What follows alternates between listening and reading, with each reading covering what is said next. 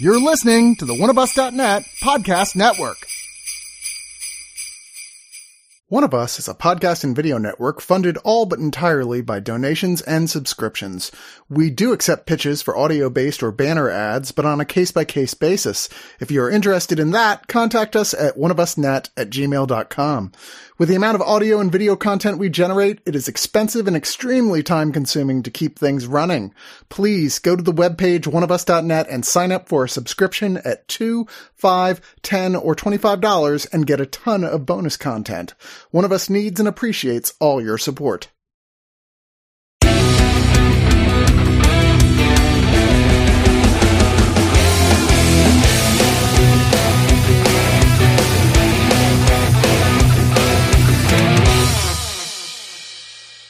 Hey, Frank.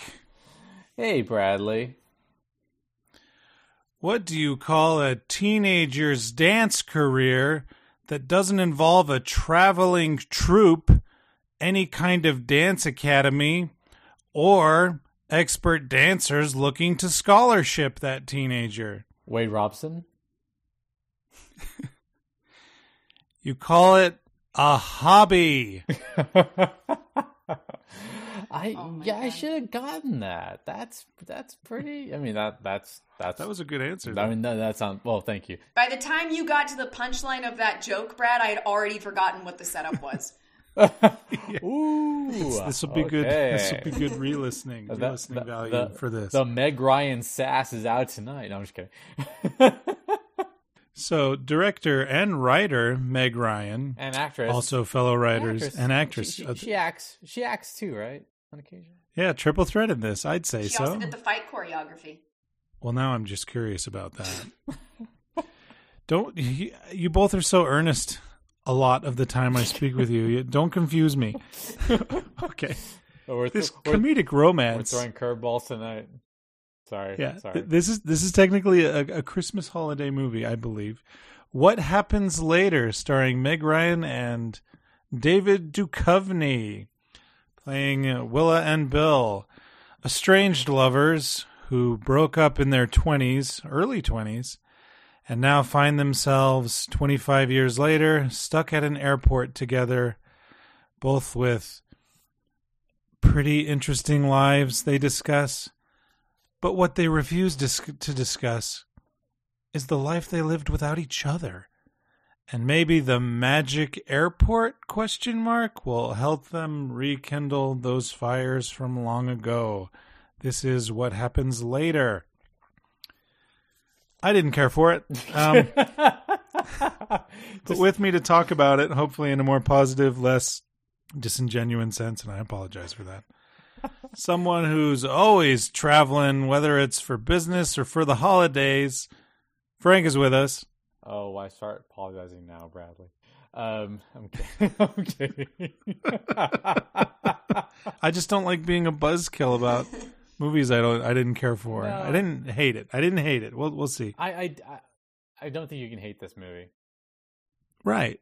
Right. There's nothing really to hate.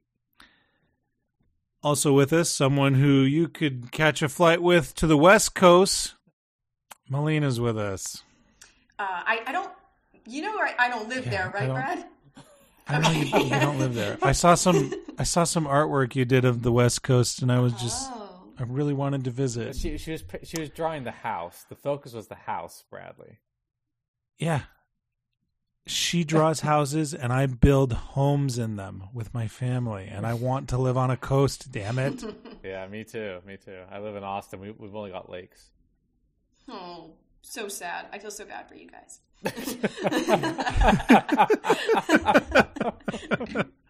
So, something I want to get out of the way right away.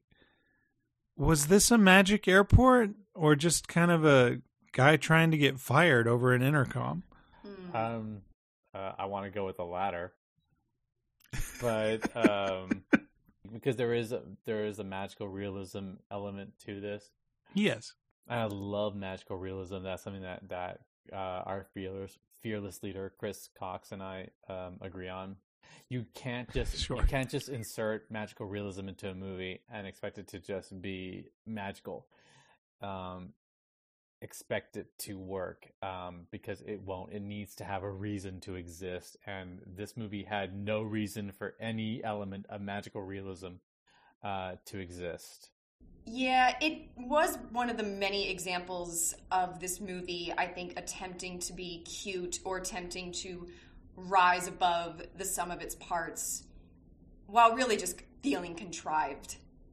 You know, I just remember sitting there thinking so much about this from the attempts at magical realism, the the meet cute, so to speak, between the two of them, and the arguments that you know if you've ever seen a romantic comedy before in your life, you know that they're going to get into until they have to have that turnaround point where they bond and start crying. All of it just felt so written. And when I say that, I mean just it just written exactly written in all caps as in someone read screenwriting 101 before they set to work meg ryan said that you know this was um, this is brought to her originally as a play and it was written as a play uh, called shooting star by um, i can't remember the name of the playwright but well, um, one of the she, one of the two other guys one of the two guys who co-wrote this movie with her yeah and they all wrote it uh, transformed it for the screen into a screenplay uh, throughout lockdown in 2020. But going back to the um, magical realism, that element is where the fi- film feels uh, the most desperate. Right. Did you get that as well? Well, kind of like it's desperate for a laugh more than anything else. Like you said, they're really uh. when I think that if people are probably wondering, what do you mean by what is what's an example of them using magical realism? Well, for example, one of the things that they do consistently is over the course of the entire movie, you've got these two people who are stuck in the airport, and you've got the announcer coming up over the intercom constantly. And then at a certain point, it's almost kind of random when they do it. For some reason, it's like suddenly the announcer is the voice of God coming in and talking to them right. specifically. And like I said, it's awkward because it's like they're putting it in there for really no other reason than just to try to get the audience to laugh. Like, oh, isn't it just kind of funny and off kilter that we're doing this? Yeah. And then there will be entire points of the film where, for some reason, there's no one else in the airport like not even security guards, not even people who would be working there. And that was there was several points where I was like, are there supposed to be people here? It's just that we're supposed to be kind of we're supposed to be kind of in the mindset of these two people, and it's like for the sake of it feeling personal between the two, it's like the people are there but we don't see them. I, I don't want to go for a cheap laugh, but at a certain point, okay, for, for the nighttime scenes, fair enough. There aren't going to be a lot of people there, but there there is a long, not long, but a significant portion, an extended sequence of this film in the daytime when they are clearly at a gate and they are the only two people occupying the many rows of seats mm-hmm. at this gate. Right. And if yeah, we've all been in an airport, it's hard to find a seat you know, I mean, uh, come on. And these two people have a gate. It, it, it, I know it sounds nitpicky, but this is the license that this movie takes uh, right uh, repeatedly. And uh, and even on days where I've been in, air, in an airport where it's like four in the morning and it feels like you're the only person at your gate, there are security guards every twenty feet. Even yeah. like I said, even in the most awkward of hours when all the shops are closed. And again, that may sound nitpicky, but they do it to such an odd degree and it feels so deliberate in so many scenes that I was wondering is this supposed to be playing into the magical realism of this? Well, but because they're going for actual reality at the same time. Right. And they're trying to have it both ways. And it's it's yeah, weird as a result. It, it, doesn't work. Um and if we can switch over to the to the reality uh, aspect of this. Was there any? Well, I think that there was, but bottle it, movie in an airport. Well, I, think, yeah. I think that there was, but uh, I, I, don't think an ounce of it could be found in any piece of dialogue. Hmm.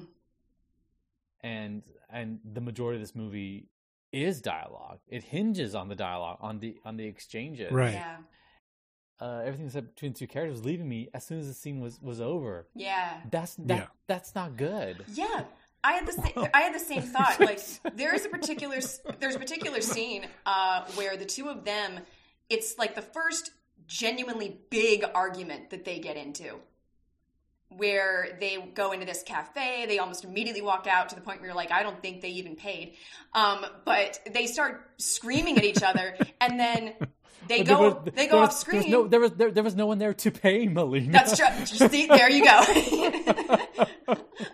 but it's like What made me so upset is that they weren't passionate in their argument. But uh, go on. oh no i'm i completely they sounded Okay. bored, like bored actors. Okay, you just made my point for me because the second that that scene Sorry. no i mean that's exactly it i'm like you know long story making it short once they cut to the next scene that argument is over and they're now in the middle of a completely different conversation the mood has completely switched so you're, one, you're so you're wondering like okay well what was the point of even bringing that argument in there other than just to fill time and make it so yeah, that uh, yeah. now that we can feel some relief that they're not fighting anymore. And I was like, that just feels kind of cheap.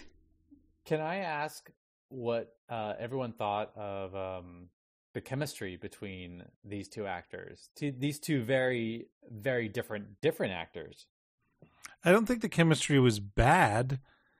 I thought they did a pretty good job at oh boy, I have to tolerate this person, not just out of, you know, niceties cuz I'm a nice person, but because we have history. I thought that worked okay. A lot of the dialogue, the story, why they split up, why such an epic love would end. yeah, the, the, the splitting up reason didn't hold a lot of weight for me Mm. personally. the way they talked about it, it sounded like they were being brought closer together. And I'm like, is this too like scared to do the whole like, and I hated you because you left me alone with my grief? Obviously, I can't write this dialogue either, but You're the next Meg Ryan, Bradley. And he wouldn't yell. He wouldn't yell. He'd be like, "Well, you always run away." Well, uh, and I, it just seemed like David was waiting for the cut so he could smoke a cigarette. He'd be like, "This is it. This is my career now." Which you know, what's something interesting to say before Melina, because I do want to hear what you thought about about the chemistry between them as well. Meg Ryan said in an interview that this was, you know, this is a three million dollar budgeted movie, hmm which shows how economical um, a rom com can be Yeah. made. Oh, sure. J- j- For, for all its faults, it was a very tightly made film. But one of the sacrifices was uh, no playback, so they couldn't, you know, they couldn't do Oh, a scene. shit. They they can afford that, They- they- so they had, didn't have Wow. the, not have the luxury to go back after doing a scene and go back and watch it. So they that gave them a sort of freedom and sort of like, well, let's just do what we're gonna do because we don't know. That makes sense because there were a couple of points where I noticed that David Duchovny flubbed a line. There's one point where it's okay. really noticeable, and it was awkward. I actually rewound it. I was like, why did they keep that in there? That was such an obvious goof. And it's not Yeah. like they were doing extremely long shots where they were like, ah, well, let's just keep it and move on because we don't want to have to go and do five minutes of dialogue without any cuts. I'm like, no, this was a 20 second cut. They could have done it again. I guess it's because, like you said, they just didn't look at it. from what I gather, the daytime scenes were were in an actual functioning airport, and the nighttime scenes, uh, most of them were shot in a museum. It did that. That makes sense. Yeah, Yeah, yeah, yeah. indie filmmaking. Um, well, yeah, in regards to the chemistry, I've seen some reviews on the negative side for this film saying that there were no that there was no chemistry between the two of them. I do I disagree with them uh, to a certain extent. I don't think it's crackling by any stretch of the imagination. I blame that more on the script than I do the actors or the Yeah. characters. Uh, I think it does actually kind of help, if I may throw this movie a compliment, which I am, when it comes to this movie, I'm not without them. I like that there does feel like there's a bit of uh, there's a lack of chemistry to a certain extent because these are two people who have been separated by life and they're having to Yeah. kind of learn each other again. It makes sense that there's a schism and that they're not meeting. they become different people in the Exactly. You're like, I don't Yeah. even know who you are anymore, Yeah. especially because they established that they broke up decades ago. But I think that the two of them as actors, especially Meg Ryan, who is just so charming, regardless of what she does, whether the movie she, she yeah. can't not be effervescent. yeah, and I'm actually Yeah, I agree with I'm that, one of those too. people who believes that she can't not have chemistry with someone, even if it's not great. She's just that charismatic, and she's just that endearing to where it's like you know that the uh, there's no actor who didn't enjoy working with her. It always comes across like these two people were having fun. And David Duchovny, I don't always say this, was kind of fun to watch here. Yeah. He was emotive. You did feel he wasn't doing his his his Mulder smolder, as I like to call it. Mulder smolder. I have never heard that before. I love that. Thank you. That's so great. But I think that he's someone who himself is at the, and they both are at a very. One of the things I do find interesting about this is that even without them encountering each other, they're both at a very specific impasse in their own lives. And um and so in his performance it really comes through because this is someone who the entire step of the film is already like, well, I've got you know I got I, you know, this is all I got. So screw it. Yeah. You know, and he plays it in the very sort of like um ah, for lack of a better term nonchalant but he does with almost with no fucks to give anymore and and and I think that works. I think his performance works. I think these aren't bad performances for as dialogue heavy of a film as this is, and to have to maintain um, that sort of you know level all the way through for an hour and forty minutes, uh, forty something minutes. It's too long. Um, for this film, yeah, it is. For for that for that for the premise for the setup, it is too long. Oh, yeah. I agree. But they, uh, I, I think the performances do work honestly. But I am unsure about the chemistry between these two. I mean, forget the fact that sixty something year old Meg Ryan is um forty nine in this movie, which is eight years older than I am. But uh, Who did a double take when her character said that, and we're all like, "What?" Yeah, I was like, I, Yeah, I, I, I, I went to IMDb. Like, are you sure? Uh, I, I'm like, I, Don't I'm lie to not me, Meg. ageist at all. I my philosophy is be your age. hmm Just be your age. Nothing wrong with that. If I may quote the movie Mermaids, uh, "Act your age, not your shoe size." Uh, I love mermaids. We love mermaids. Yeah. So before we age out of this review, I don't, I don't know.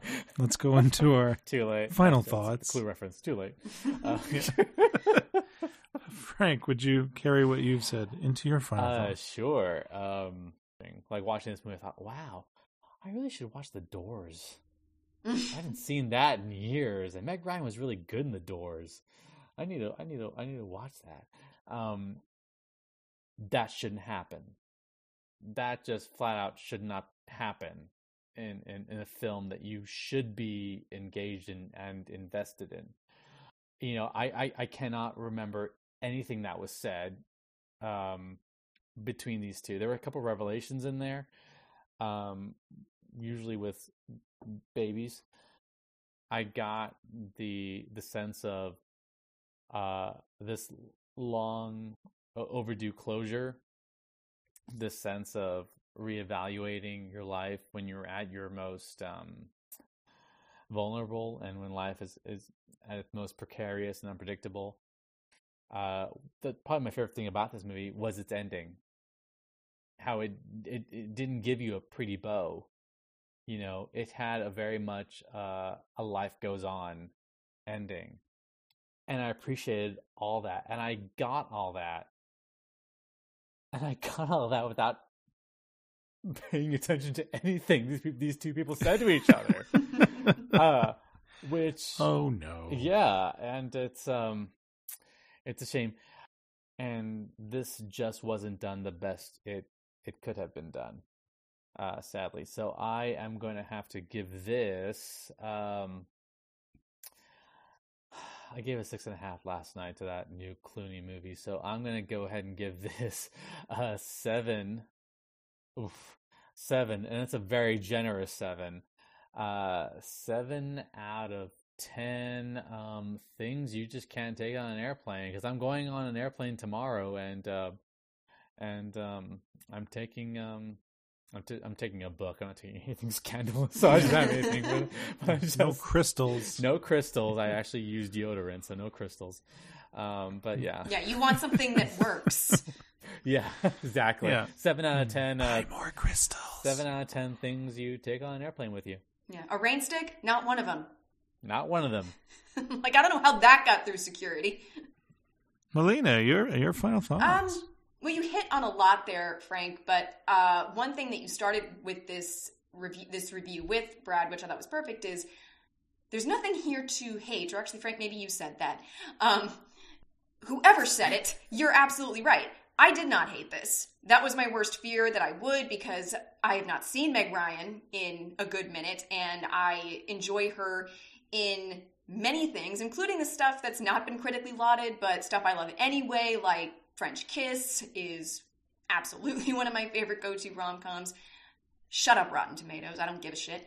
Uh, but I did go in with my walls down. I wanted to give this a chance, and what saved a good well not saved a good portion of it but what did save parts of it for me were the performances i did think that there was enough chemistry between the two leads to carry through most of it i just wish that the dialogue of you know 98% of this film depending on that should have been so much sharper so much more interesting should have been memorable and it wasn't there was one scene that really riveted me and actually had me really smiling and that's a scene that almost felt like the two of them were improving. It's a scene where the two of them get drunk at a bar and he's on the phone and she comes in and she's trying to talk mm-hmm. to the customer service guy. And I was like, that felt like the actors just kind of playing around.